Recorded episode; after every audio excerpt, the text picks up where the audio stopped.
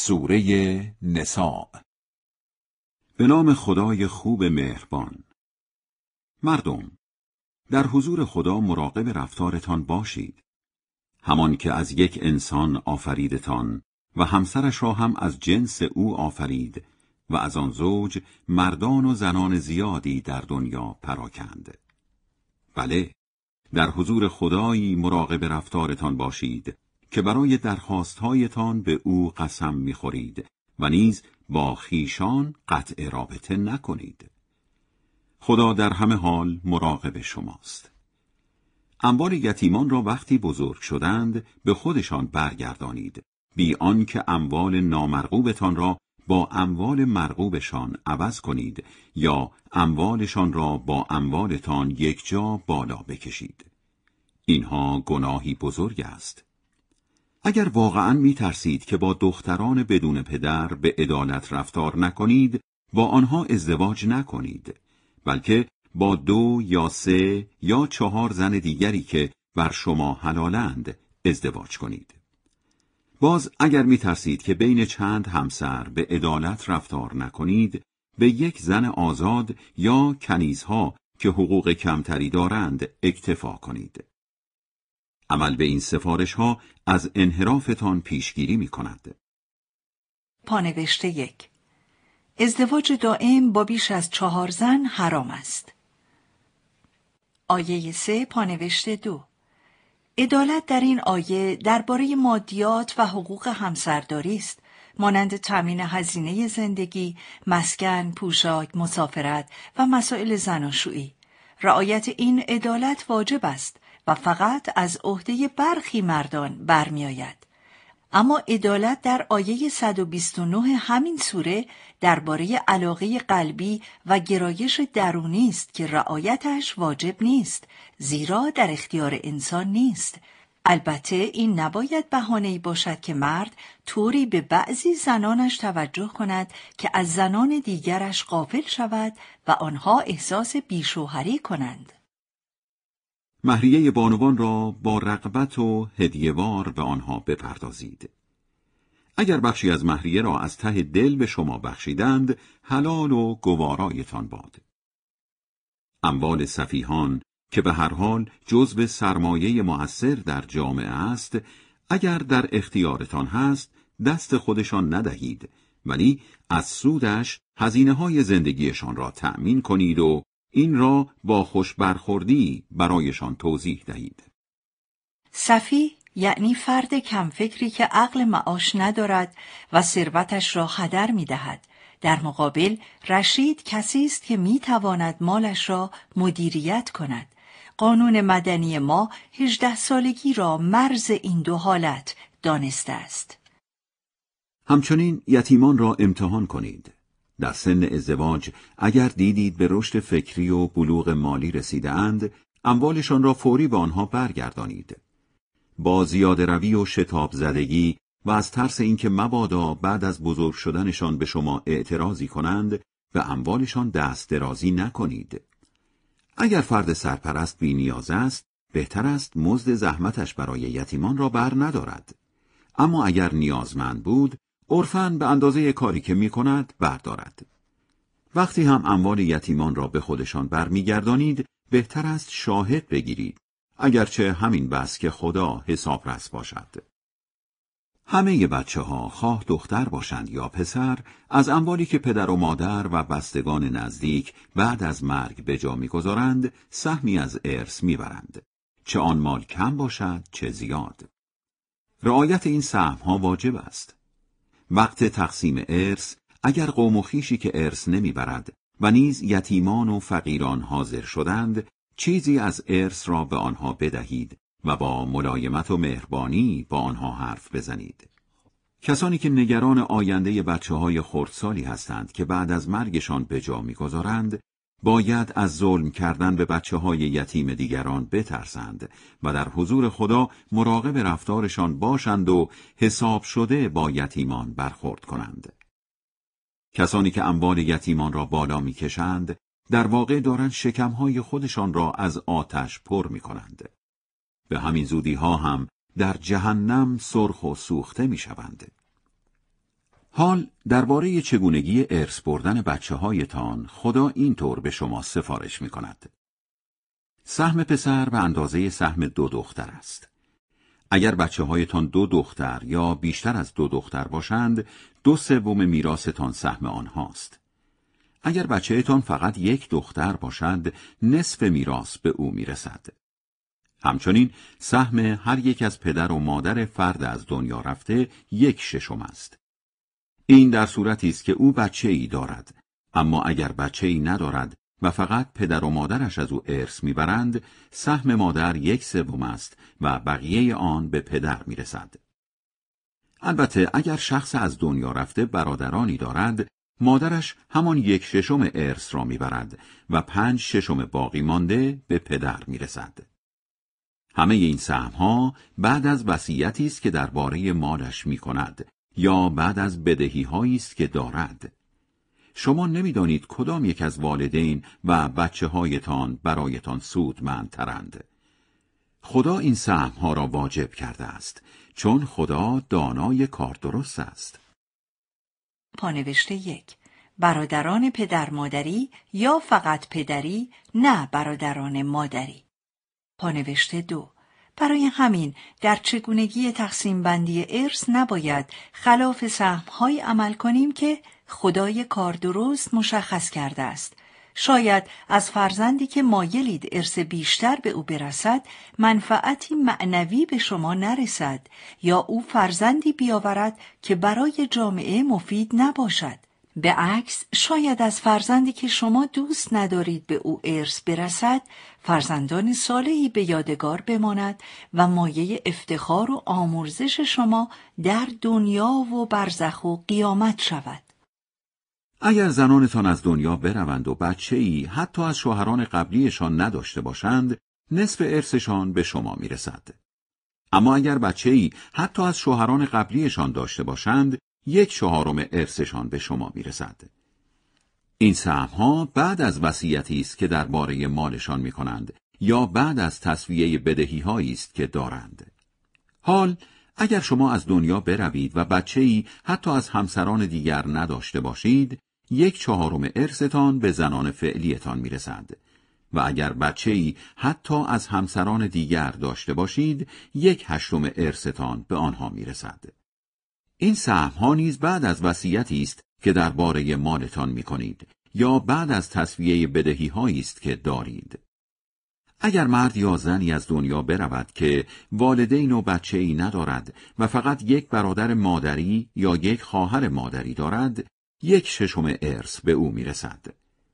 اما اگر آنان بیشتر از یک نفر بودند، همگیشان به طور مساوی در یک سوم ارث شریکند. این سهم ها هم بعد از وصیتی است که درباره مال می شود یا بعد از تصویه بدهی است که فرد دارد. البته به شرط اینکه با تنظیم وصیت یا اعتراف به بدهی قصد ضرر زدن به وارثان در کار نباشد. خدا این سهم ها را تعیین کرده است و خدا دانای بردبار است. پانوشته یک. منظور از فرزند در این آیه عام است. فرزند و نوه و نتیجه و نبیره و غیره. پانوشته دو اگر مردی از دنیا برود و چند همسر داشته باشد آنان همان یک چهارم یا یک هشتم ارث را بین خودشان تقسیم می کنند. پانوشته سه سهم ارث برادران و خواهران پدر مادری یا فقط پدری در آیه پایانی همین سوره آمده است. پانوشته چهار هر کسی می تواند وصیت کند که تا یک سوم اموالش را در راه کارهای خیر به مصرف برسانند. پانوشته پنج بردباری خدا یعنی اینکه خدا در فرصت مناسب به حساب گناهکار خواهد رسید. اینها خط قرمزهای خداست. کسانی را که از او و پیامبرش اطاعت کنند در باغهایی پردرخت جای می‌دهد که در آنها جویها روان است و آنجا ماندنی اند. این است کامیابی بزرگ. ولی آنهایی را که از دستور خدا و پیامبرش تخلف کنند و از خط قرمزهای خدا بگذرند به جهنم می‌برد که آنجا ماندنی و عذابی خفتبار نصیبشان می شود. زنهای مسلمانی که به عمل زشت زنا یا همجنس بازی آلوده می شوند برای شهادت دادن بر ضدشان چهار مرد مسلمان را به دادگاه دعوت کنید. اگر آن چهار نفر شهادت دادند، آن زنها را آنقدر در بازداشت خانگی نگه دارید تا مرگ سراغشان بیاید یا اینکه خدا در زمان مناسب مجازات دیگری برایشان تعیین کند.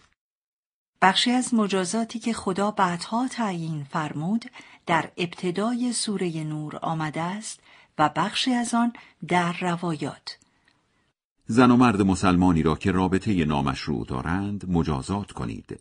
ولی اگر قبل از اینکه در دام قانون بیفتند توبه کنند و درست کار شوند دیگر کاری به کارشان نداشته باشید.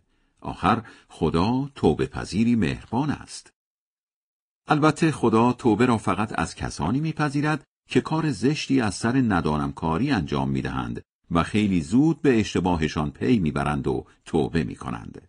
خدا هم توبهشان را میپذیرد. خدا دانای کار درست است. از آن طرف توبه دردی از این دو گروه دوا نمی کند. اول کسانی که همیشه کارهای زشت می کنند و وقتی مرگ سراغشان می آید از روی ناچاری می گویند من الان توبه کردم. دوم کسانی که به موقع توبه می کنند ولی بعدا با بیدینی از دنیا می روند. برای این دو گروه عذابی زجرآور آماده کرده ایم. مسلمانان برایتان حلال نیست که زنان شوهر مرده را به ارث ببرید و به این بهانه ازدواج با آنها را حق خود بدانید. معمولا هم آنان بدشان میآید. دیگر اینکه بانوانتان را تحت فشار نگذارید تا قسمتی از مخارج زندگی یا مهریه ای را که به آنان داده اید از چنگشان در بیاورید مگر که مرتکب فحشا بشوند. همچنین با بانوانتان خوشرفتاری کنید و اگر احیانا از آنان خوشتان نمی آید فوری به فکر جدایی نیفتید. چه بسا از چیزی خوشتان نیاید و خدا خیر بسیاری در آن گذاشته باشد. پانوشته یک مانند اینکه زندگی را به خوبی سر و سامان دهد یا بچه های سالم و صالحی بیاورد و تربیت کند.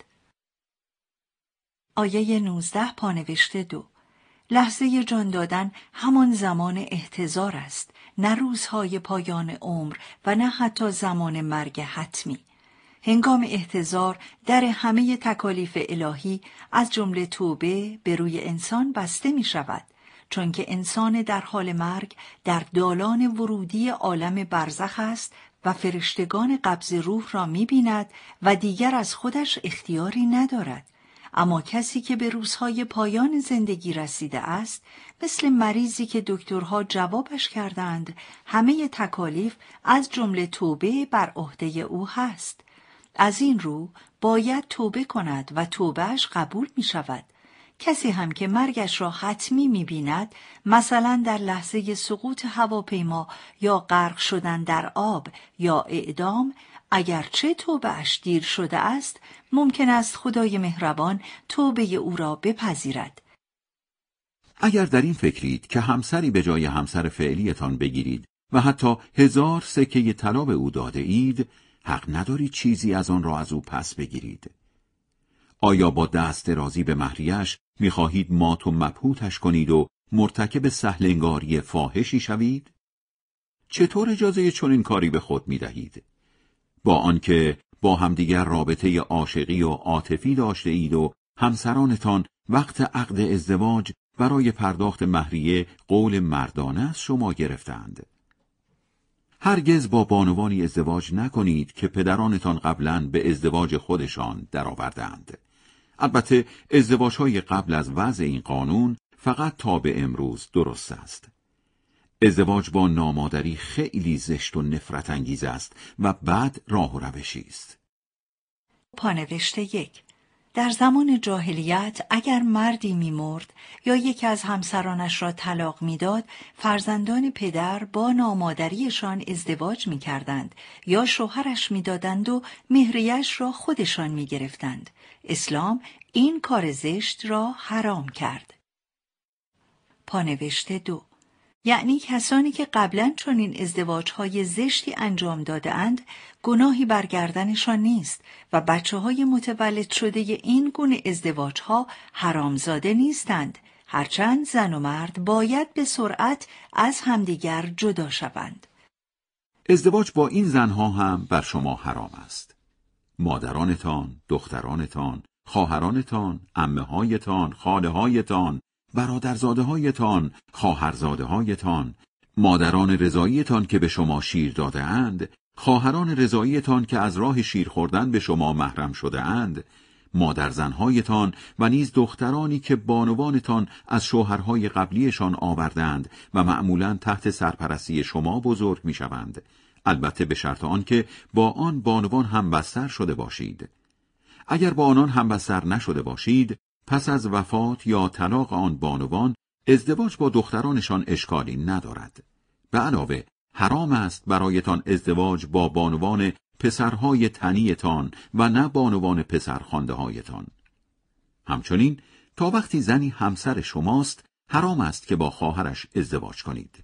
البته ازدواج با دو خواهر قبل از وضع این قانون فقط تا به امروز درست است. بله خدا آمرزنده مهربان است. ازدواج با بانوان شوهردار هم برایتان حرام است مگر کنیزی که شوهر دارد. این احکام را خدا برایتان واجب کرده است. غیر از بانوان نام برده بانوان دیگر برایتان حلالند و آزادید که با پرداخت مهریه و رعایت پاک دامنی و خودداری از روابط نامشروع با آنها ازدواج کنید. به بانوانی هم که با آنها ازدواج موقت می کنید واجب است مهریه توافق شده را بپردازید البته کم و زیاد کردن مبلغ مهریه یا مدت ازدواج پس از توافق اولیه با رضایت دو طرف اشکالی ندارد. بله، خدا دانای کار درست است. پانوشته یک اگر مسلمانی با خریدن یا اسیر گرفتن صاحب کنیزی می‌شد، رابطه کنیز با شوهرش بدون خواندن طلاق قطع می‌شد و بدون خواندن عقد به مسلمان محرم می‌شد.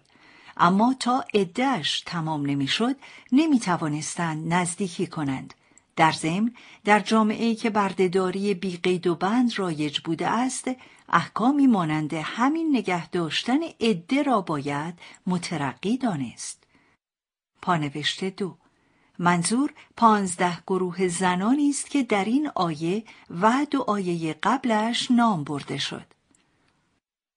پانوشته سه. البته اگر توافق کنند که مدت ازدواج را بیشتر کنند مرد باید مدت باقی مانده را به زن ببخشد.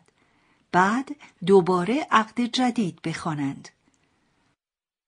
هر کدامتان که از نظر مالی توانایی کافی برای ازدواج با بانوان پاک دامن آزاد ندارد با کنیزان مسلمانی ازدواج کند که دیگران صاحبشانند البته خدا از ایمانتان آگاه تر است.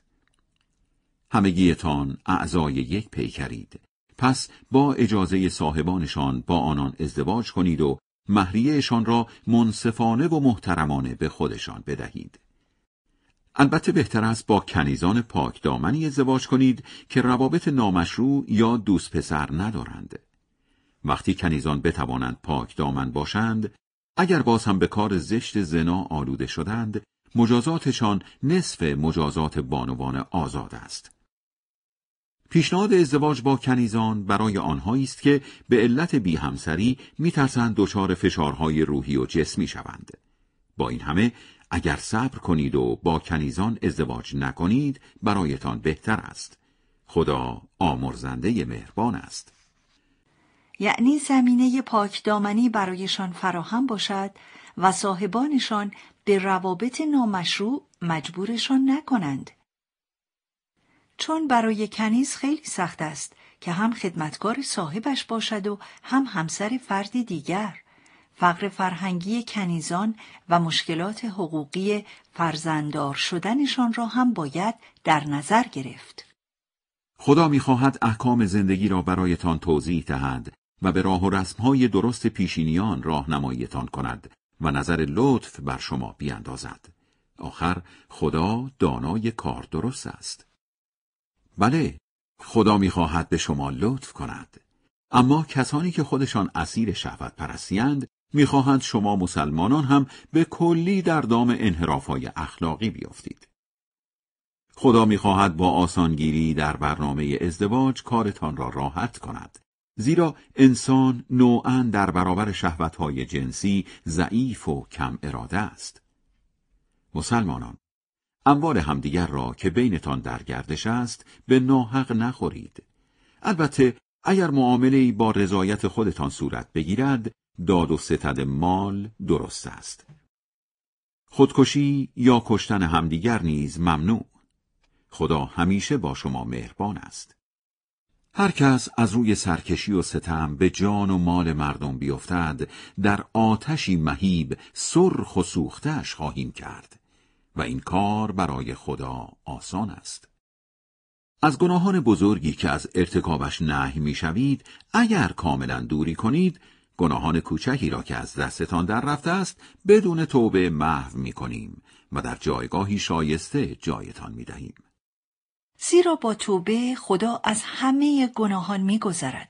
توبه یعنی یک پشیمانی دو تکرار نکردن سه جبران خرابکاری ها خدا شما را با ویژگی های مختلف بر همدیگر برتری داده است. از سر حسادت و تنگ نظری برتری های همدیگر را آرزو نکنید بهره نصیب مردها می شود در نتیجه کار و تلاششان بهره هم نصیب زنها می شود در نتیجه کار و تلاششان. به جای حسادت و آرزوهای بیهوده، نعمتهای تمام نشدنی خدا را از خودش بخواهید. آخر خدا همه آرزوها و تلاشهایتان را می‌داند. پس هم ویژگی های خدادادی مهم است و هم تلاش خود انسان. برای هر انسانی وارثانی معین کرده ایم. پدر و مادر و قوم و خیش و کسانی که به آنها تعهد داده اید. پس سهم هر کدامشان را بپردازید چون خدا شاهد همه چیز است. یعنی تعهدهای ازدواج، عتق، زمان، جریره و امامت توضیح این تعهدها در کتابهای فقهی آمده است. مدیریت خانواده با مرد خانه یعنی شوهر است. چون خدا نوعا مردان را از نظر توان و تصمیمگیری در موقعیت‌های حساس مقدم بر بانوان قرار داده است و نیز برای آنکه هزینه های زندگی را مردان تأمین می کنند. بانوان شایسته همیشه گوش به فرمان شوهرانشانند و به پاس حقوقی که خدا برای زن در نظر گرفته نگهدار اسرار و آبروی خانواده اند. بانوانی را که نشانه های نافرمانی و ناسازگاری در آنها می‌بینید اول نصیحتشان کنید. اگر اثر نکرد به آنها در رخت خواب بیمحلی کنید و اگر باز هم فایده نداشت ملایم و محدود تنبیهشان کنید. اگر در هر مرحله ای از شما اطاعت کردند دنبال بهانه‌ای برای ادامه دادن اذیتشان نباشید که خدا بلند مرتبه بزرگ است. پانوشته یک مدیریت جامعه و کارهایی که در آن باید دائم با مردم سر و کله زد هم به دو دلیل به عهده مردان است. یک، توانمندی طبیعی و بدنی مردان. دو، آسانی ارتباط با مردم برای مردان. پانوشته دو. البته سپردن مسئولیت اداره خانواده و جامعه به مردان لزوما امتیاز و افتخاری برایشان نیست. برای همین نه مردان باید مغرور شوند و نه زنان سرخورده. فقط بندگی خدا مایه برتری و امتیاز زن و مرد است. پانوشته سه. بنابر فقه اسلامی زن فقط در دو چیز باید اطاعت کامل از شوهر کند امور زناشویی و بیرون رفتن از خانه. پانوشته چهار. تنبیه بدنی زن نباید از روی خشونت و عقد گشایی باشد یا با تحقیر و فهاشی همراه شود. نیز نباید سرخی، کبودی، زخم، خونریزی و شکستگی ایجاد کند. بلکه باید به اندازه‌ای باشد که زن به خودش بیاید و متوجه رفتار ناپسند خود شود. اگر نگران قهر و جدایی زن و شوهر بودید، یک داور از طرف خانواده مرد و یک داور از طرف خانواده زن تعیین کنید تا به اختلافشان رسیدگی کنند. اگر داوران قصد سازش دادن داشته باشند خدا موفقشان می کند. زیرا خدا نیتها و کارهایتان را می‌داند و از آنها کاملا آگاه است. سه آیه برای حل سه ناسازگاری. یک آیه قبل چگونگی رفتار در برابر ناسازگاری زن. دو این آیه راه حل ناسازگاری زن و شوهر. سه آیه 128 همین سوره یعنی سوره نسا شیوه برخورد با ناسازگاری شوهر خدا را عبادت کنید و چیزی را به جای او نپرستید و تا می توانید در خدمت پدر و مادر باشید. در خوبی کردن به اینان هم سنگ تمام بگذارید. قوم خیش، یتیمان، نیازمندان، همسایه هایی که فامیل شمایند، حتی همسایه هایی که نسبت فامیلی با شما ندارند. همنشین ها، مسافران و بردگان. خدا خیال بافای خودپسند را دوست ندارد. مانند همسر و فرزند و همکار و همکلاس و شریک و غیره. همان کسانی که بخل میورزند و دیگران را هم به بخیل بودن تشویق می کنند و نعمتهایی را که خدا از سر بزرگواری به آنها داده است کتمان می کنند. برای چنین بیدین های نمک نشناسی عذابی خفتبار آماده کرده ایم. همچنین آنها همان کسانی هستند که اموالشان را برای خودنمایی انفاق می کنند.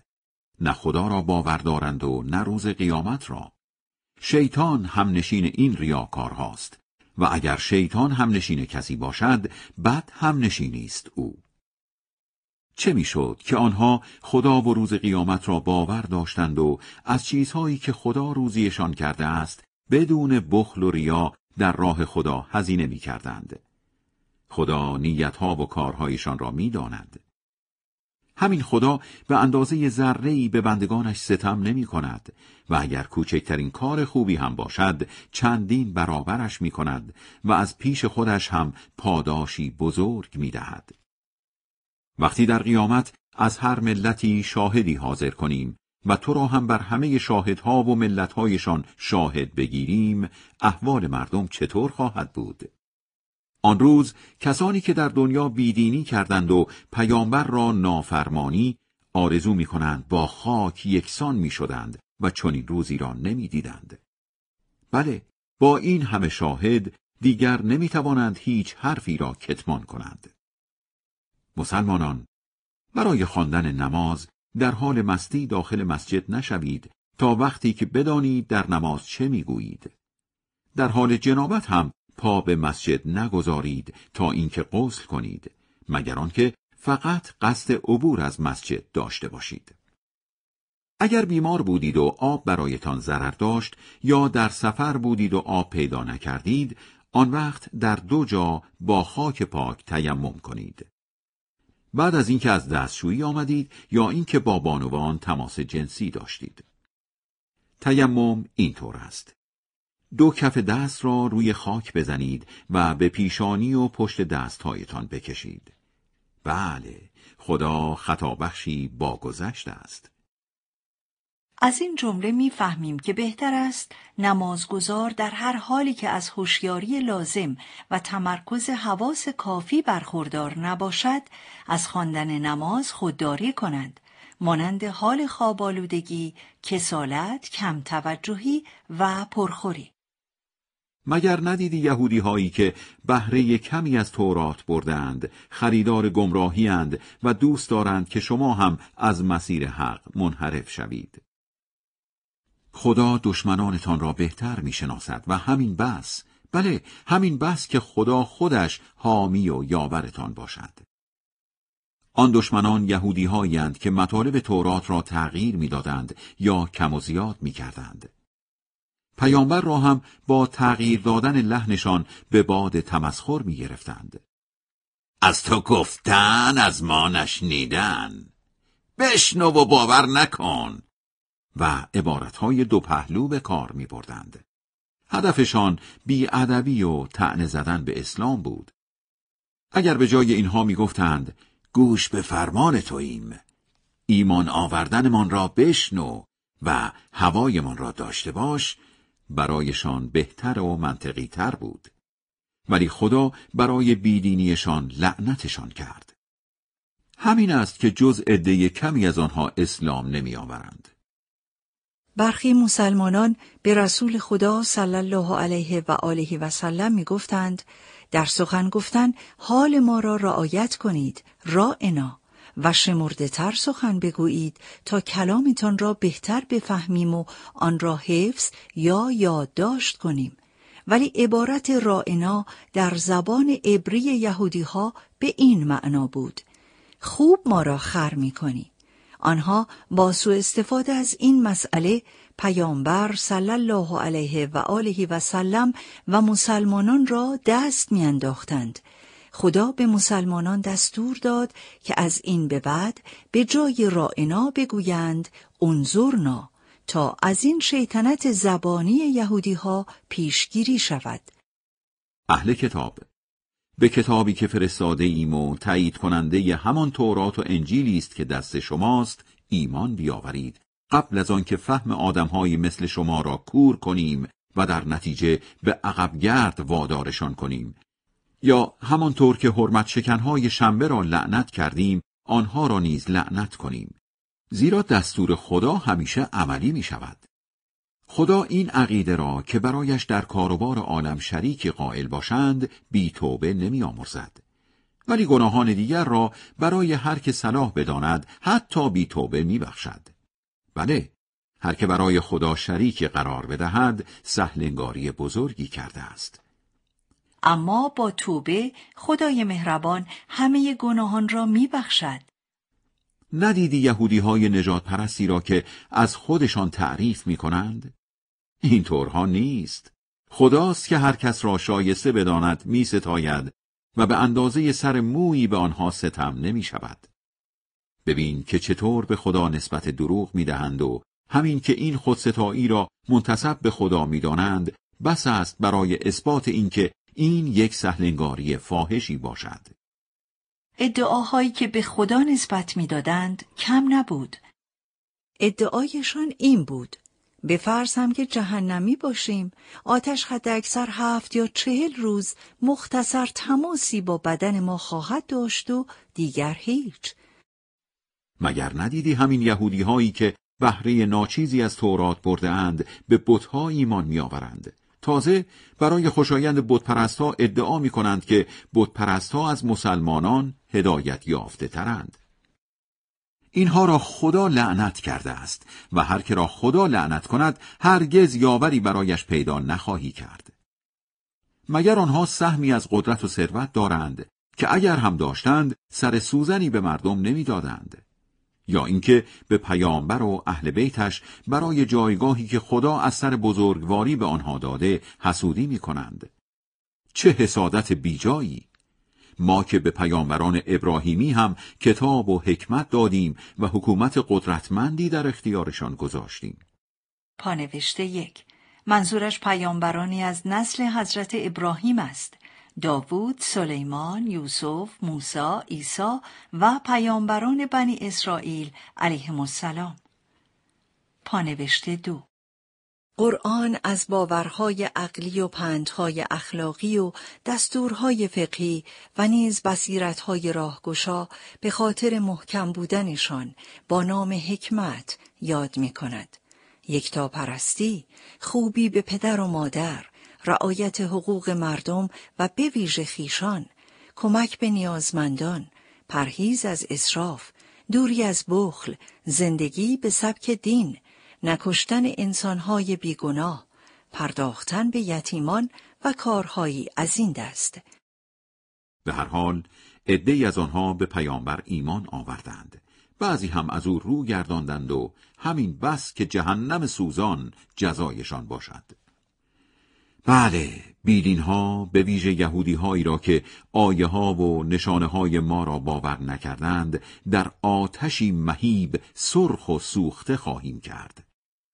هر وقت پوستشان جزغاله شود پوست تازه به جایش میرویانیم تا دم به دم عذاب را بچشند. بله خدا شکست ناپذیر کار درست است. اما کسانی را که ایمان آوردند و کارهای خوب کردند به باغهایی پردرخت خواهیم برد که در آنها جویها روان است و همیشه آنجا ماندنی اند. در آنجا همسرانی زیبا و پاک دارند و زیر سایه های دلپذیر و آرام بخش جایشان می دهیم. خدا به شما دستور می دهد که تمام امانتها را به وقتش به صاحبانش برگردانید. وقتی هم بین مردم داوری می کنید، عادلانه داوری کنید. خدا چه پندهای گرانبهایی به شما می دهد. همان خدا امانتداری هایتان را می بیند و قضاوت هایتان را می شنود. رعایت امانت به چیزهای مالی محدود نمی شود و مسائل اعتقادی، اخلاقی، اجتماعی، حکومتی و فردی را هم در بر می گیرد. دستورهای دینی، سمتهای اجتماعی و سیاسی، اموال عمومی، اسرار و آبروی مردم، زمان و عمر، دانشها و تجربه ها، اعضا و جواره انسان و غیره نمونه از امانتهای الهی است که باید به درستی و با جدیت در حفظ آنها کوشید. مسلمانان از خدا اطاعت کنید و نیز از پیامبر و امامان معصوم فرمان ببرید و هر وقت در چیزی اختلاف کردید برای حلش به کتاب خدا و سنت پیامبر مراجعه کنید البته اگر به خدا و روز قیامت معتقدید عمل به اینها خوبی و خوش عاقبتی را برایتان به همراه می آورد. کسانی که به خیال خام خود به قرآن و کتابهای آسمانی قبل از تو ایمان آوردند مگر ندیدی که برای داوری در حل اختلافاتشان می‌خواهند به تاغوت مراجعه کنند؟ با آنکه دستور معکد به آنها داده شده که از رفتن پیش تاغوت خودداری کنند. بله شیطان می‌خواهد آنها را در گرداب بی پایان گمراهی بیاندازد.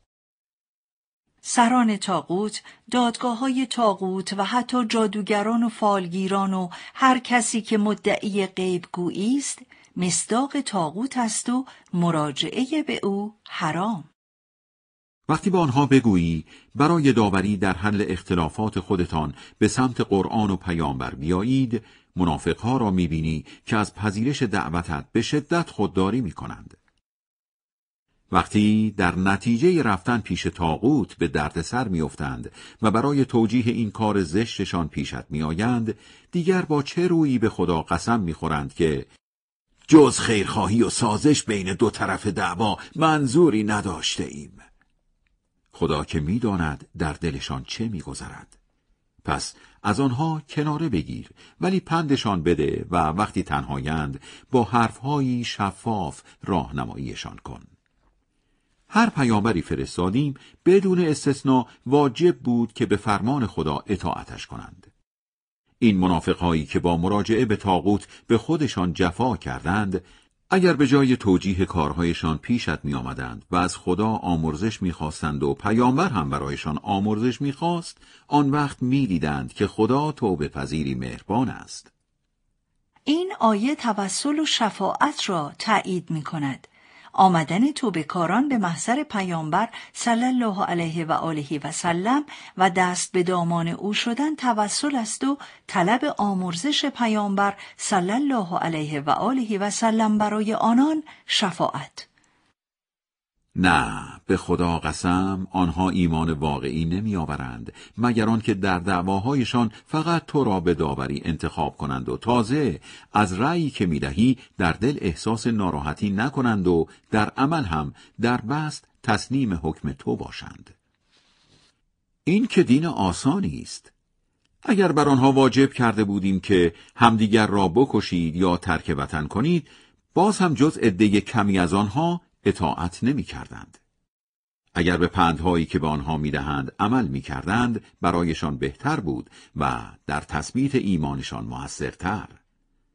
خدای انتقام گیرنده بعضی از ملتهای گذشته را با مجازات سختی مثل کشتن هم یا ترک وطن تنبیه می کرد. مانند یهودی های زمان موسی علیه السلام که بعد از پرستش گوساله موظف شدند که گوساله پرست هایشان را بکشند. در آن صورت پاداشی بزرگ از طرف خودمان به آنان میبخشیدیم و آنان را به راه درست زندگی می بردیم. آنانی که در همه حال از خدا و پیامبر اطاعت کنند هم مسیر با افرادی اند که خدا به آنان نعمت ویژه داده است یعنی با پیامبران و آدمهای با صداقت و شاهدان اعمال و شایستگان. آنان خوب رفقایی در مسیر رشدند. این همه لطف از طرف خداست و همین بس که خدا احوال بندگانش را می‌داند. مسلمانان آمادگی و هوشیاری خود را در برابر دشمن حفظ کنید و با توجه به اوضاع گروه گروه یا همگی دست جمعی به جبهه ها بروید. البته بین شما کسانی پیدا می شوند که در رفتن به جبهه کوتاهی می کنند. آن وقت اگر شکست بخورید و تلفاتی بر شما وارد شود ذوق زده می‌گویند خدا به ما رحم کرد که همراهشون نبودیم اما اگر پیروزی و قنیمتی از طرف خدا نصیبتان شود در حالی که انگار نه انگار بین شما و آنها آشنایی و ارتباطی بوده ماتم زده می‌گویند ای, ای کاش ما هم همراهشون بودیم و سهم فراوانی از قنیمت به دست می آوردیم. کسانی که زندگی پست دنیا را به قیمت به دست آوردن آخرت می فروشند باید در راه خدا بجنگند.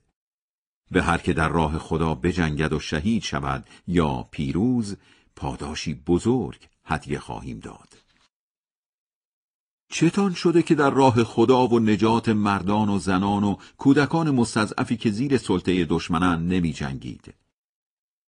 آن مستضعفان همیشه از خدا خواستند خدایا ما را از این شهری که مردمش ستمکارند بیرون ببر و از طرف خودت بله از طرف خودت یار و یاوری برای ما قرار بده کسانی که ایمان واقعی دارند در راه خدا می جنگند و کسانی که بیدینند در راه تاغوت می جنگند. با یاران شیطان بجنگید که پیروزی از آن شماست چون که نقشه شیطان نقش براب است. به کسانی که قبل از آمدن دستور جهاد خواهان جنگ با ستمکارها بودند گفته شد فعلا دست نگه دارید و نماز را درست بخوانید و صدقه بدهید. همین که دستور جنگ ساده شد مگر ندیدی گروهی از آنها همان قدر از دشمن ترسیدند که باید از خدا ترسید و حتی بیشتر پس اعتراض کردند خدایا چرا جنگ را بر ما واجب کردی؟ چرا این چند روزه دنیا را به ما مهلت ندادی؟ بگو خوشیهای زندگی دنیا ناچیز و زودگذر است در حالی که سرخوشیهای آخرت برای خود مراقبان بهتر است در آنجا سر مویی هم به شما ستم نمی شود هر کجا باشید اگرچه در ساختمانهای بلند و محکم مرگ سراغتان می آید. هر زمان خوشی و نعمتی نصیبشان شود می‌گویند این از طرف خداست. و اگر سختی و بلایی دامنگیرشان شود می‌گویند این از پا قدم نحس توه. بگو همهش از طرف خداست. این جماعت چهشان شده که انقدر دیر یک مطلب را می‌فهمند؟ هر خوشی و نعمتی شامل حالت می شود سبب سازش خداست. ولی هر حادثه تلخی برایت پیش بیاید سبب سازش خودت هستی. تو را برای مردم به پیامبری فرستادیم و همین بس که خدا گواه باشد. همه حوادث خیر و شر عالم از طرف خداست و به قول حافظ گر رنج پیشت آید و گر راحت ای حکیم نسبت مکن به غیر که اینها خدا کند. خدای مهربان منشأ همه خوبی های عالم است. از این رو علاوه بر آنکه رخدادهای خیر از طرف خداست سبب سازش هم خداست. اما حوادث ناگوار از طرف خداست ولی سبب سازش کارهای خود انسان است. خدای مهربان ابتدا به انسان نعمت می دهد ولی با ناشکری و کارهای بد انسان آن نعمتها را پس می‌گیرد و او را دچار سختی ها و مصیبت هایی می کند. البته سختی هایی که انسان برای امتحان و نه تنبیه به آن مبتلا می شود جای خودش را دارد. هر از پیامبر اطاعت کند در واقع از خدا اطاعت کرده و هر که سرپیچی کند مسئولیتش با خودش است. تو را هم نفرستاده ایم تا مراقبشان باشی رو در روی تو می‌گویند گوش به فرمانیم ولی تا از پیشت بیرون می‌روند عدهای از آنها جلسه های مخفی شبانه ای در جهت خلاف گفته های تو تشکیل می‌دهند. خدا توطعه های شبانهشان را ثبت می کند بنابراین اعتنا نکن به آنها و توکل کن به خدا. همین بس که خدا حامیت باشد. پس چرا درباره همه قرآن به صورت جامع فکر نمی کنند؟ اگر از طرف غیر خدا بود ناهماهنگی بسیاری در آن پیدا می کردند. وقتی خبری از پیروزی یا شکست رزمندگان به دستشان برسد فوری بین مردم پخشش می کنند. در صورتی که اگر راست و دروغ چنین اخباری را از پیامبر و مسئولان امر جویا شوند آنان درستی و نادرستی و چگونگی اطلاع رسانیش را تشخیص می دهند. اگر خدا با این سفارش ها در حقتان لطف و بزرگواری نکند و از شیطنت منافقان پرده بر ندارد با تبلیغات منفیشان بیشترتان گول شیطان را می‌خورید. پخش شایعه و خبرهای دروغ در جامعه اسلامی ما متاسفانه رایجتر از گذشته شده است. خیلی ها به جای زندگی آرام و عاقلانه جذب خبرهای هیجانی و قافلگیرانه می شوند. رسانه ها و شبکه های بدخواه خارجی هم تا می توانند خبرهای هاشیعی و التهاب آفرین را با بزرگ نمایی منتشر می سازند. در این شلوغ بازار پردروغ و پرشایعه عمل به این سفارش قرآن بسیار راه گشاست. به هر حال یک تنه در راه خدا مبارزه کن. تو فقط مسئول ادای وظیفه خودت هستی. البته مسلمانان را به حضور در جبهه تشویق کن به امید اینکه خدا شر دشمنان بیدین را از سرتان کم کند. آخر قدرت خدا بیشتر است و مجازاتش زجرآورتر. هر کس واسطه کار خیری شود سهمی از آن می‌برد و هر کس واسطه کار شری شود در آن شریک است چون که خدا مراقب همه چیز و همه کاری هست چنانچه سلام و تعارفی با شما کردند یا به صورتی بهتر جواب دهید یا دست کم به همان صورت زیرا خدا همه چیز را محاسبه می کند. جز خدا هیچ معبودی نیست. او روز قیامت حتما جمع می کند که جای هیچ شک و شبهی در آمدنش نیست. از خدا راستگوتر کیست؟ چتان شده که درباره منافقان دچار دو دستگی شده اید؟ با اینکه خدا به سزای کارهای زشتشان سرنگونشان کرده است. یعنی می‌خواهید کسانی را به راه بیاورید که خدا به حال خود رهایشان کرده؟ کسانی را که خدا به حال خودشان رها کند هیچ راهی برای نجاتشان پیدا نخواهی کرد. آرزو می کنند همانطور که خودشان بیدینند شما هم بیدین شوید تا مثل هم باشید. پس با منافقان فتنگر خارج نشین طرح دوستی نریزید تا آنکه با پذیرش واقعی اسلام به جمع مسلمانان مهاجرت کنند. اگر از این کار سرپیچی کردند هر کجا گیرشان آوردید دستگیر و اعدامشان کنید و هرگز از میانشان یار و یاوری نگیرید مگر که به کشوری پناهنده شوند که بین شما و آنها پیمان صلح بسته شده باشد یا در حالی پیشتان بیایند که از جنگ و گریز با شما یا با مردم خودشان به سطوح آمدند اگر خدا می‌خواست بر شما مسلطشان می‌کرد و آن وقت با شما میجنگیدند. پس اگر کاری به کارتان نداشتند و با شما نجنگیدند بلکه پیشنهاد صلح و سازش دادند خدا دیگر اجازه نمی‌دهد به آنها دست درازی کنید. به گروه دیگری برمیخورید که می‌خواهند هم از طرف شما خاطر جمع باشند و هم از طرف کشور خودشان. هر وقت هم برای فتنگری علیه شما دعوت شوند با سر می‌روند اگر اینها ولکن شما نبودند و پیشنهاد صلح و سازش به شما ندادند و دست از سرتان بر نداشتند هر کجا گیرشان آوردید دستگیر و اعدامشان کنید در نبرد با این گروه و نابودیشان دستتان را کاملا باز گذاشته ایم. هیچ مسلمانی حق ندارد مسلمان دیگری را بکشد مگر آنکه از روی اشتباه باشد. حال هر کس مسلمانی را به اشتباه کشت باید برده مسلمانی را آزاد کند و به خانواده مقتول خونبها بپردازد مگر اینکه آنها خونبها را ببخشند. اگر مقتول اهل کشوری باشد که دشمن شما مسلمانانند ولی خودش مسلمان بوده آزاد کردن یک برده مسلمان کافی است.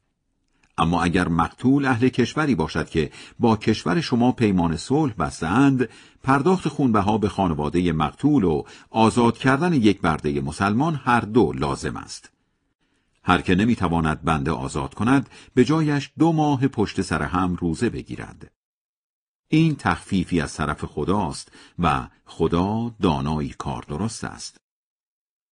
هر که مسلمانی را به عمد و به دلیل نفرت از مسلمانیش بکشد مجازاتش جهنم است که آنجا ماندنی است. خدا هم بر او خشم می‌گیرد و لعنتش می‌کند و برایش عذابی بی اندازه آماده کرده است. مسلمانان وقتی برای نبرد در راه خدا آزم جبهه هستید در طول سفر حواستان را جمع کنید و به کسی که با زبان به شما اعلام می کند مسلمانم فوری نگویید تو مسلمان نیستی. تا به این بهانه او را بکشید و به قنیمتهای زود گذر مادی برسید. اگر واقعا دنبال قنیمتید قنیمتهای مادی و معنوی فراوانی پیش خدا هست. شما هم آن ابتدا که خواستید مسلمان شوید با زبان بیان کردید و خدا سرتان منت گذاشت که اسلام را در شما درونی کرد. پس حواستان را جمع کنید تا به افراد بیگناه آسیبی نرسد زیرا خدا از کارهایتان آگاه است. مسلمانانی که نقص عضو ندارند و به جبهه نمی‌روند هرگز مساوی نیستند با رزمندگان داوطلبی که با مال و جانشان در راه خدا می جنگند. خدا رزمندگانی را که با مال و جانشان می جنگند برتری داده است بر کسانی که در جبهه شرکت نمی کنند. البته خدا به همه مسلمانان پاداشهای شایسته وعده داده است اما رزمندگان اسلام را بر مسلمانانی که در جبهه شرکت نمی کنند با این پاداش ممتاز برتری داده است. رتبه های عالی و آمرزش و بزرگواری خودش. خدا آمرزنده مهربان است. وقتی فرشتگان جان کسانی را می‌گیرند که با ماندن در دیار کفر به خودشان بد کردند از آنها می‌پرسند وضع دینداریتان چطور بود جواب می‌دهند در سرزمینمان برای رعایت دینداری تحت فشار بودیم. فرشتگان می‌گویند مگر زمین خدا پهناور نبود؟ چرا به جاهای دیگر مهاجرت نکردید؟ بنابراین جایگاهشان جهنم است و آن بد سرانجامی است. فقط مردان و زنان و کودکانی استثنایند که واقعا در تنگنا به سر می‌برند و چاره جز ماندن ندارند و راه به جایی نمی‌برند. امید است که خدا از سر تقصیراتشان بگذرد. آخر خدا خطا بخشی باگذشت است. مسلمانانی که برای حفظ دینشان مهاجرت کنند، سرزمین های بسیاری برای زندگی سالم و راحت پیدا خواهند کرد. هر که به قصد مهاجرت به دیاری که دین خدا و رسولش در آن برقرار است از خانهاش خارج شود و بعد بین راه مرگ سراغش بیاید پاداشش با خداست. خدا هم که آمرزنده مهربان است. وقتی به مسافرت می روید و می ترسید که بیدین ها غافلگیرتان کنند و آسیبی به شما برسانند اشکالی ندارد که نمازهای چهار رکتی را شکسته بخوانید زیرا بیدین ها دشمن علنی شمایند. این آیه درباره نماز مسافر است. در ابتدا دستور شکست خواندن نماز مخصوص مسافری بوده که از دشمن می ترسیده است. اما بعدها پیامبر خدا صلی الله علیه و آله و سلم اجرای این دستور را برای هر مسافری لازم دانستند.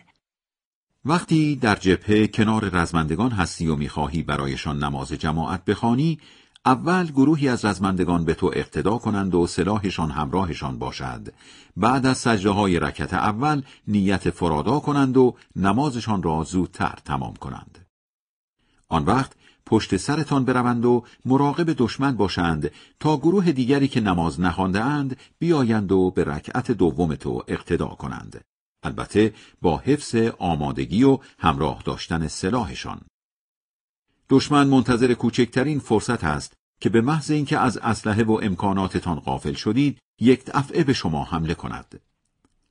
البته اگر به علت بارندگی یا بیماری حمله سلاح برایتان سخت است اشکالی ندارد که سر نماز سلاحهایتان را زمین بگذارید ولی آمادگیتان را کامل حفظ کنید. به یقین خدا برای دشمنان بیدین عذابی خفتبار آماده کرده است. وقتی می‌خواهید نماز بخوانید به تناسب موقعیت با نماز ایستاده یا نشسته یا به پهلو خوابیده خدا را یاد کنید و وقتی از شر دشمن خاطر جمع شدید نماز را به طور معمول بخوانید. چون نماز واجبی است که باید آن را در وقتش خواند. در تعقیب کردن دشمن سستی و کوتاهی نکنید. در این راه اگر شما رنج و سختی می‌کشید آنها هم مثل شما رنج و سختی می‌کشند. با این فرق که شما از خدا پیروزی و پاداشی امید دارید که آنها ندارند و خدا دانایی کار درست است. ما قرآن دادگستر را به سوی تو فرستادیم تا با راه و روشی که خدا در قضاوت یادت داده است بین مردم داوری کنی. در قضاوتهایت هم طرفدار خائنان نباش. های شبیه به این که مخاطبش پیامبر صلی الله علیه و آله و سلم است دفعی است نه رفعی. یعنی برای پیشگیری و هشدار است نه اینکه گناهی از ایشان سر زده باشد و اینها برای بازداشتن او باشد همچنین از خدا آمرزش بخواه که خدا آمرزنده مهربان است دفاع بیجان نکن از مسلمانانی که با کارهای زشت به خودشان خیانت می کنند. زیرا خدا خیانتکاران سهلنگار را دوست ندارد. یکی از مسلمانان زره مسلمان دیگری را دزدید. دزد بدجنس همین که متوجه شد به او زنین شدند زره را در خانه کسی انداخت و دزدی را به او نسبت داد. کار به دادگاه کشید. خانواده و خیشان فرد مزنون از پیامبر صلی الله علیه و آله و سلم خواستند که به نفع آنها داوری کند این آیه تا آیه 125 درباره قضاوت نازل شد آنها از مردم خجالت می‌کشند و خیانتهایشان را مخفی می‌کنند. اما از خدا خجالت نمی‌کشند. در حالی که وقتی در جلسه های مخفی شبانه برای اثبات بیگناهیشان نقشه می‌کشند خدا حاضر و ناظر است. بله خدا به کارهایشان احاطه دارد. گیرم که شما در زندگی این دنیا از آن خیانتکاران طرفداری کردید. خب روز قیامت و در برابر خدا چه کسی حمایت می کند از آنان؟ ها؟ یا چه کسی اوضاعشان را سر و سامان می دهد؟ هر که کار بدی انجام دهد یا به خودش بد کند آن وقت از خدا آمرزش بخواهد خواهد دید که او آمرزنده مهربان است بله هر که مرتکب هر گونه سهلنگاری شود فقط به زیان خودش کار کرده است و خدا دانای کار درست است البته هر که از او خطایی سر بزند یا مرتکب سهلنگاری شود بعد آن را به شخص بیگناهی نسبت دهد یقینا زیر بار تهمت و گناه فاحشی رفته است. اگر لطف و بزرگواری خدا در حقت نبود گروهی از آنها قصد داشتند از قضاوت عادلانه منحرفت کنند. ولی آنها فقط خودشان را منحرف می کنند و هیچ ضرری به تو نخواهند زد. خدا قرآن و حکمت را بر تو فرستاد و چیزهایی یادت داد که نمی توانستی یاد بگیری بله لطف خدا به تو بی اندازه است قرآن از باورهای عقلی و پندهای اخلاقی و دستورهای فقهی و نیز بصیرتهای راهگشا به خاطر محکم بودنشان با نام حکمت یاد می کند. یکتا پرستی، خوبی به پدر و مادر، رعایت حقوق مردم و به ویژه خیشان، کمک به نیازمندان، پرهیز از اسراف، دوری از بخل، زندگی به سبک دین، نکشتن انسانهای بیگناه، پرداختن به یتیمان و کارهایی از این دست. در خیلی از حرفهای درگوشیشان خیری نیست. البته اگر کسی مردم را از این راه به صدقه دادن یا کارهای پسندیده یا اصلاح امور مردم دعوت کند کار خیر انجام داده است. هر که برای به دست آوردن رضایت خدا چنین کند پاداشی بی اندازه به او خواهیم داد.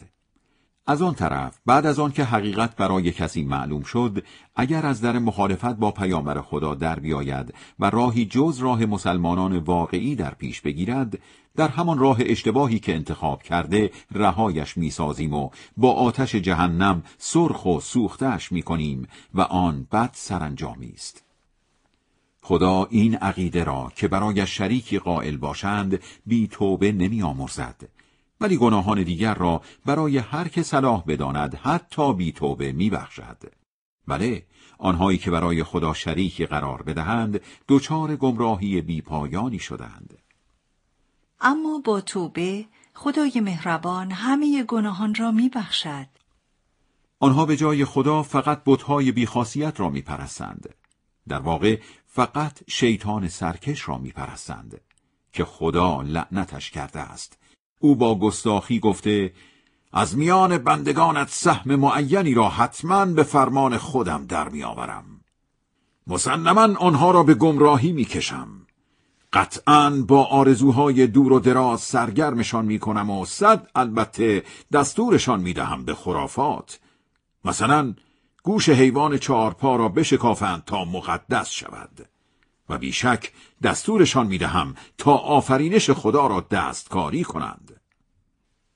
بله آنهایی که زیر چتر دوستی شیطان بروند نه خدا به ورشکستگی جبران ناپذیر افتادند. پانوشته دو بیشتر مردم هند همکنون گاو را حیوانی مقدس می دانند. پانوشته سه مانند تغییر جنسیت، همجنس بازی، اعتیاد، تخریب محیط زیست، انتشار گازهای گلخانه‌ای، استفاده نابجا و افراطی از مواد و عناصر طبیعی در ساخت تسلیحات ممنوعه، سخت جنین، گسترش های ناسالم، زیاده روی در جراحی زیبایی و لاغری، غرق کردن مردم در فضای مجازی و دور کردنشان از زندگی واقعی و غیره.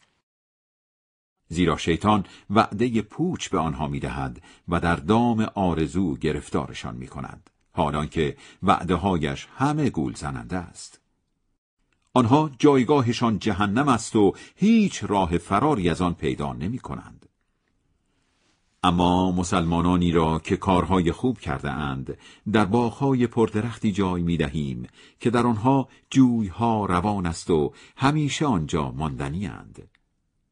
خدا وعده ای داده که راست راست است از خدا راستگوتر کیست؟ امتیازخواهی و برتری جویی نه به دلخواه شماست نه به دلخواه اهل کتاب ملاکش عمل است آنهایی که کار زشتی بکنند به سزایش مجازات می‌شوند و در پیشگاه خدا برای خودشان یار و یاوری پیدا نمی کنند. آنهایی هم که کارهای خوب بکنند به شرط با ایمان بودن چه مرد باشند چه زن وارد بهشت می‌شوند و به اندازه سر سوزنی به آنها ستم نمی شود. چه کسانی در دینداری بهتر از آنهایند که خودشان را با تمام وجود تسلیم خدا کردند و دنبال رو دین ابراهیم میان رو هستند. البته با این قید که نیکوکار هم باشند. خدا ابراهیم را دوست خود می‌دانست. آنچه در آسمان ها و زمین است فقط مال خداست و خدا به همه چیز و همه کس احاطه دارد. پیامبر درباره حقوق ارث و ازدواج بانوان توضیح بیشتری از تو می‌خواهند. بگو خداست که درباره بانوان و حقوق دختران بدون پدر جواب می‌دهد. در ابتدای همین سوره هم قسمتی از آن برایتان خوانده شد. آن دختران را از حقوق فردی و اجتماعی محروم می سازید و خودتان هم از ازدواج با آنها دوری می کنید؟ همچنین درباره پسران کم سنی که از ارث محرومشان می کنید و اینکه به طور کلی با یتیمان چطور به عدالت رفتار کنید خدا برایتان توضیح می دهد. البته هر کار خوبی که برای بانوان و پسران و یتیمان بکنید خدا آن را می داند. پانوشته یک یعنی نه ارثشان را در اختیارشان می‌گذارید و نه اجازه ازدواج به آنها می‌دهید. پانوشته دو مردم زمان جاهلیت ارث فرزندانی کم سن و سال را نمی‌دادند و می‌گفتند ما به کسی ارث می دهیم که به جنگ رفته و با دشمن جنگیده و از حریم خانواده و طایفه دفاع کرده باشد اگر زنی نشانه های ناسازگاری یا بیمهری در شوهرش ببیند بد نیست که با کوتاه آمدن از بعضی حقوق خود با شوهرش به خوبی سازش کند چون که به هر حال صلح بهتر از اختلاف و جدایی است بماند که خودخواهی و تنگ نظری در وجود انسانها مانع گذشت و بزرگواریشان می شود. البته اگر با بانوانتان خوشرفتاری کنید و مراقب رفتارتان باشید خدا از این رفتارتان آگاه است شما مردانی که چند همسر دارید اگر خودتان را هم بکشید محال است بتوانید علاقه مساوی به همه آنها داشته باشید. ولی خب اگر یکی از آنها را کمتر دوست دارید رابطه سردی با او در پیش نگیرید و مثل زنی بی شوهر به حال خودش رهایش نکنید.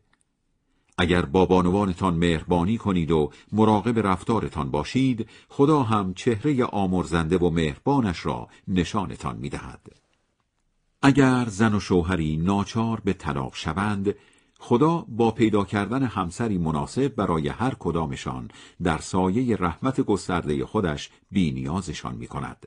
چون خدا روزی گستر کار درست است و چون آنچه در آسمان ها و زمین است فقط مال خداست. هم به اهل کتاب که قبل از شما زندگی می کردند و هم به شما مسلمانان سفارش کرده و می کنیم که در مسائل همسرداری مراقب رفتارتان باشید اگر به این سفارش های سودمند گوش ندهید دودش به چشم خودتان می رود. آخر آنچه در آسمان ها و زمین است فقط مال خداست و او بی نیاز ستودنی است. بله آنچه در آسمان ها و زمین است فقط مال خداست و همین بس که چون این خدایی همه کاره عالم است. و همین خدا اگر ببیند نالایقید مردم شما را از بین می‌برد و به جایتان مردم دیگری به وجود میآورد بله خدا می‌تواند چنین کند بعد از آمدن این آیه پیامبر صلی الله علیه و آله و سلم دست مبارکش را به پشت شانه سلمان فارسی زد و به حاضران فرمود آن ملتی که میآیند و در قبول اسلام و دعوت الهی از شما عربها جلو میافتند هموطنان این مرد هستند. هر که خوشبختی دنیا می‌خواهد بداند که خوشبختی دنیا و آخرت پیش خداست. خدا نیازهایتان را میشنود و می‌بیند.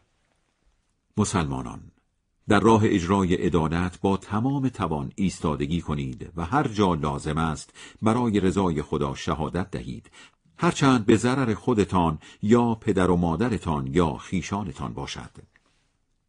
ثروت یا فقر هر یک از دو طرف دعوا در گواهیتان تأثیری نگذارد چون برای حمایت از آنان خدا اولویت دارد. پس برای اینکه طبق عدالت رفتار کرده باشید دل بخواهی ملاحظه کسی را نکنید. اگر با زبان بازی شهادت ناحق دهید یا از زیر بار شهادت دادن شانه خالی کنید خدا از این کارهایتان آگاه است. مسلمانان واقعا باور داشته باشید خدا را و پیامبرش را و قرآنی را که بر او فرستاده و کتابهای آسمانی را که قبلا فرستاده است هر که خدا، فرشتگانش، کتابهایش، پیامبرانش و روز قیامت را باور نداشته باشد، دچار گمراهی بیپایانی شده است. کسانی که اسلام بیاورند، آن وقت بیدین شوند، بعد دوباره اسلام بیاورند، باز بیدین شوند و با کارهای ناپسند بیدینیشان را تشدید کنند، محال است خدا آنها را بیامرزد یا به راه بهشت ببرد. به این منافقان مژده بده که عذاب زجرآوری چشم به راهشان است. همانهایی که با دشمنان بیدین طرح دوستی میریزند نه با مسلمانان. که چه بشود؟ که عزت و آبرو از آنها گدایی کنند؟ نخیر عزت و آبرو یک سر دست خداست. خدا این مسئله را برایتان توضیح داده است که هر وقت در مجلسی بودید و شنیدید که آیه هایش را انکار و تمسخر می کنند با آنها هم نشینی نکنید مگر که مشغول حرفی دیگر شوند وگرنه شما هم در عمل مثل آنها خواهید بود. بله خدا همه منافقها و بیدینها را در جهنم جمع خواهد کرد. پانوشته یک. حکم شنیدن و دیدن انکار و دست انداختن معارف و احکام خدا برابر است با گفتن آنها.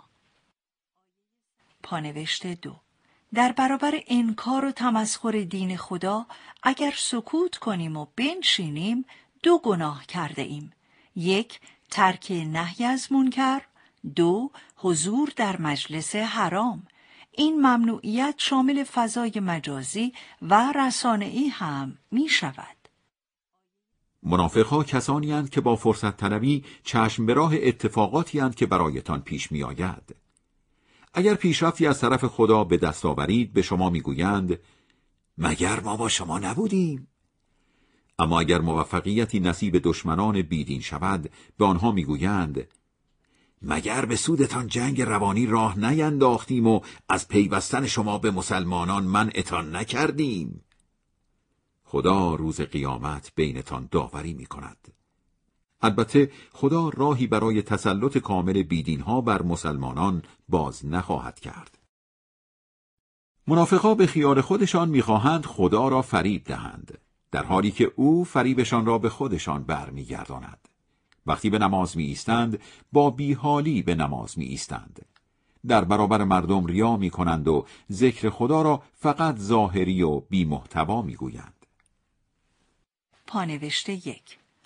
منافقها با فریبکاری تظاهر به اسلام و ایمان می کنند تا از این فرصت سوء استفاده کنند. اما خدا با رها کردن آنها به حال خودشان و در نتیجه غرق شدنشان در منجلاب گناه و بدبختی فریبشان را به خودشان برمیگرداند. یعنی همین فریبکاریشان مایه بدبختیشان می شود پانوشت دو. منافق فقط برای مال و مقام دنیوی ذکر خدا بر لب دارد حتی اگر دائم و ذکر باشد. و الا اگر ذکر خدا از روی اخلاص باشد کم و کوتاهش هم پذیرفته می شود و چیزی را هم که خدا بپذیرد کم نیست. منافقها بین دینداری و بیدینی هاج شدهاند. بیشتر مردم هم نمی‌فهمند که آنها آخرش با مسلمانانند یا با بیدینها. بله کسانی که خدا به حال خود رهایشان کند دیگر راهی برای نجاتشان پیدا نخواهی کرد. مسلمانان به جای مسلمانان با دشمنان بیدین طرح دوستی نریزید.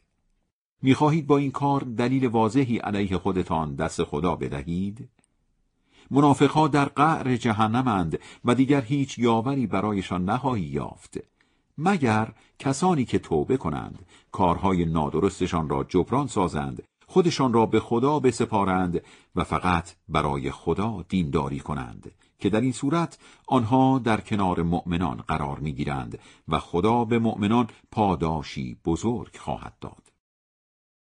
اگر شکرگزار نعمتهای خدا و با ایمان باشید چرا خدا باید عذابتان کند؟ خدا که قدر شناسی آگاه است. خدا بدگویی علنی را دوست ندارد. ولی کسی که به او ستم شده می‌تواند چنین کند و آن هم در حد همان ظلم. حواستان باشد. خدا شنوایی داناست.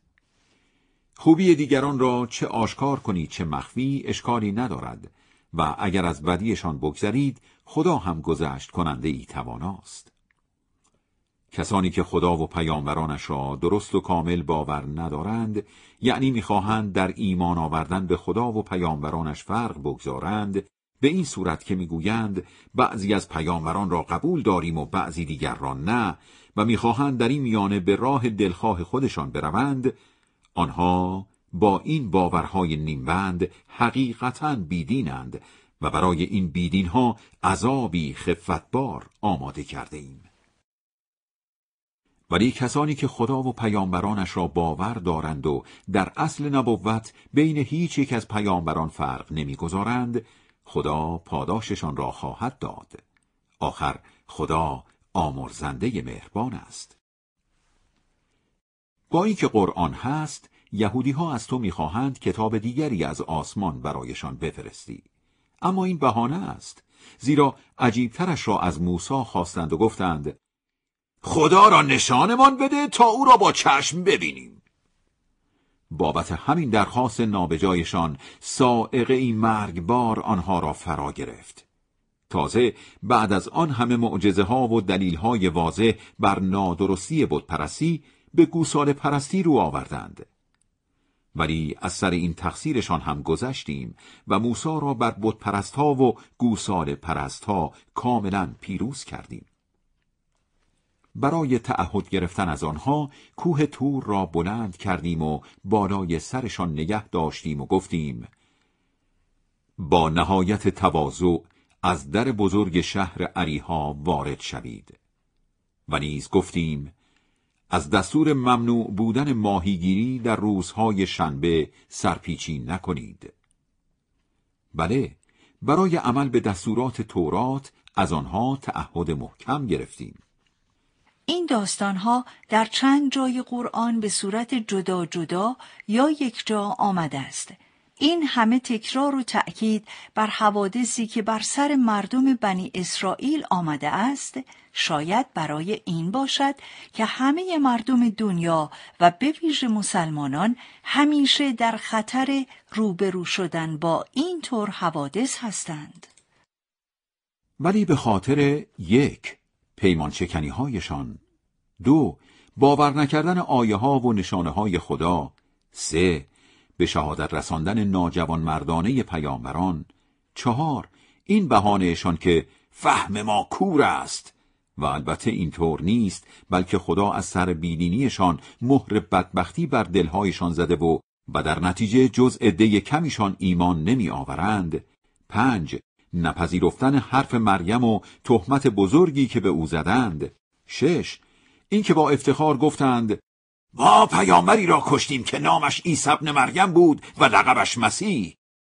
در صورتی که نه او را کشتند و نه به دارش کشیدند بلکه شخصی هم قیافه او را کشتند. البته آنهایی که در چگونگی کشته شدن عیسی اختلاف دارند در اصل کشته شدنش هم مرددند و از سرنوشتش اطلاع درستی ندارند و فقط به حدس و گمان تکیه کرده اند یقینا او را نکشتند بلکه خدا او را زنده به سوی خود بالا برد چرا که خدا شکست ناپذیر کار درست است. در ضمن همه یهودی ها و مسیحی هایی که در آخر زمان زندگی می کنند بعد از ظهور عیسی و قبل از مرگش حتما به او ایمان می آورند و او هم روز قیامت درباره آنها شهادت می دهد.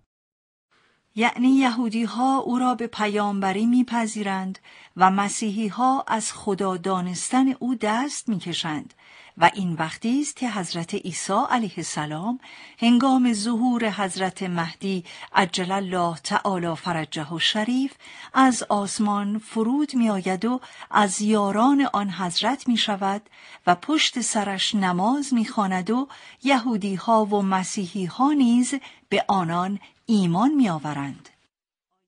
بله به خاطر این همه ظلمی که از یهودی ها سر زد هفت همچنین مانع شدنشان از بندگی خدا هشت رباخاریشان با آنکه از آن من شده بودند نو و بالا کشیدن مال مردم در دنیا و آخرت گرفتار عذاب شده و می‌شوند از جمله برخی چیزهای پاک و پاکیزه ای را که برایشان حلال بود حرام کردیم و برای بیدینهایشان هم عذابی زجرآور آماده ساخته ایم.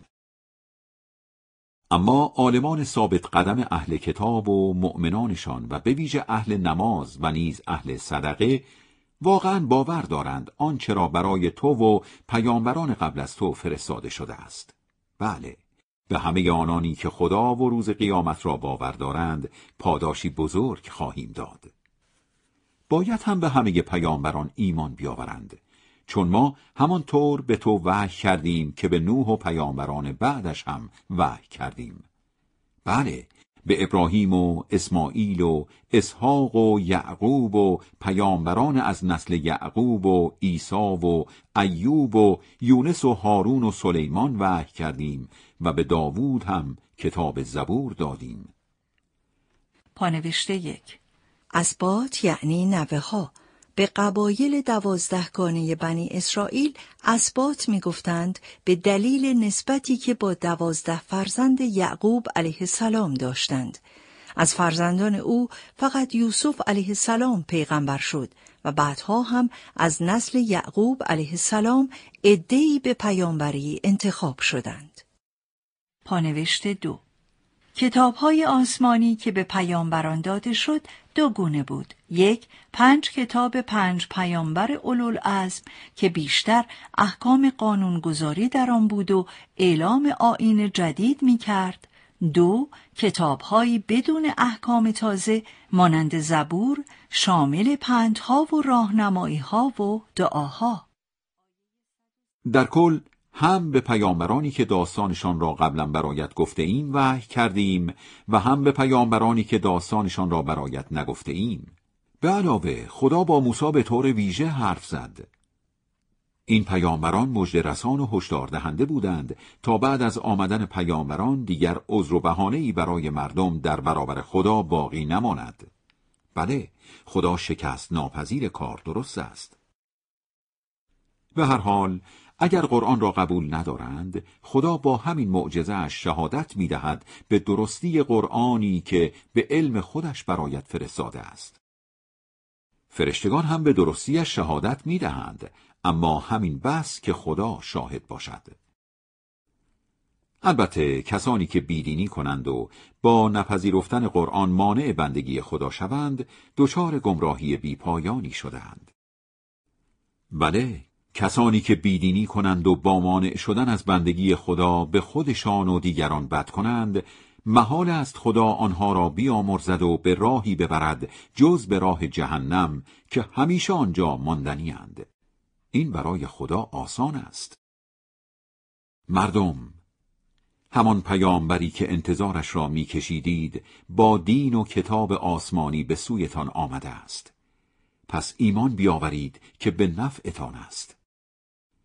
اگر هم ناشکری و بیدینی کنید دودش به چشم خودتان می رود. چون آنچه در آسمان ها و زمین است فقط مال خداست و او دانای کار درست است مسیحی ها در معارف دینتان تحریف و بزرگ نمایی نکنید و درباره خدا جز حقیقت نگویید عیسی مسیح پسر مریم فقط پیامبر خدا بود و البته مخلوق ویژهش و روحی از طرف او که به مریم هدیه داد. بنابراین به خدا و پیامبرانش ایمان بیاورید و نگویید سه خدا هست. به نفعتان است که از این حرفها دست بردارید. خدا فقط معبود یگانه است و شعنش بالاتر از این است که فرزندی داشته باشد زیرا آنچه در آسمان ها و زمین است فقط مال اوست. همین بس که چنین خدایی همه کاره عالم باشد. مسیح از اینکه بنده او باشد هرگز سرپیچی نکرده و نمی کند. فرشتگان نزدیک به خدا هم همینطور. خدا افرادی را که از پرستش او سرپیچی کنند و شاخ و شانه بکشند به همین زودی ها در پیشگاه خودش یک جا احزار می کند. پس به کسانی که ایمان آورده و کارهای خوب کرده اند کامل پاداش می دهند و تازه از سر بزرگواریش آنان را به رشد و تعالی می رساند. اما کسانی را که از پرستش او خودداری کرده اند و در برابر شاخ و شانه کشیده اند به عذابی زجرآور دچار می کند و دیگر برای خودشان جز خدا یار و یاوری پیدا نمی کنند. مردم. دلیلی بسیار روشن یعنی قرآن برایتان آمده است. بله. نور روشنگر قرآن را بر شما تابانده ایم. خدا کسانی را که باورش کنند و به او پناه ببرند زیر چتر لطف و بزرگواریش می‌گیرد و برای رسیدن به خودش آنان را به راه درست زندگی می‌برد. پیامبر. درباره کلاله توضیح بیشتری از تو می‌خواهند بگو خداست که درباره کلاله به شما جواب می‌دهد اگر برادری از دنیا برود و والدین و بچه ای نداشته باشد و فقط یک خواهر پدر مادری یا پدری تنها داشته باشد نصف ارث به او می‌رسد. در ضمن اگر آن خواهر بمیرد و والدین و بچه ای نداشته باشد آن برادر تمام داراییش را به ارث می‌برد. حال اگر دو خواهر باشند دو سوم ارث به آنها می‌رسد و اگر چند برادر و خواهر باشند همه ارث را می‌برند. اینطور که سهم هر برادر به اندازه سهم دو خواهر است. خدا آیات و احکامش را برایتان توضیح می دهد تا مبادا گمراه شوید. خدا هر چیزی را می داند. خدای بلند مرتبه بزرگ راست می گوید.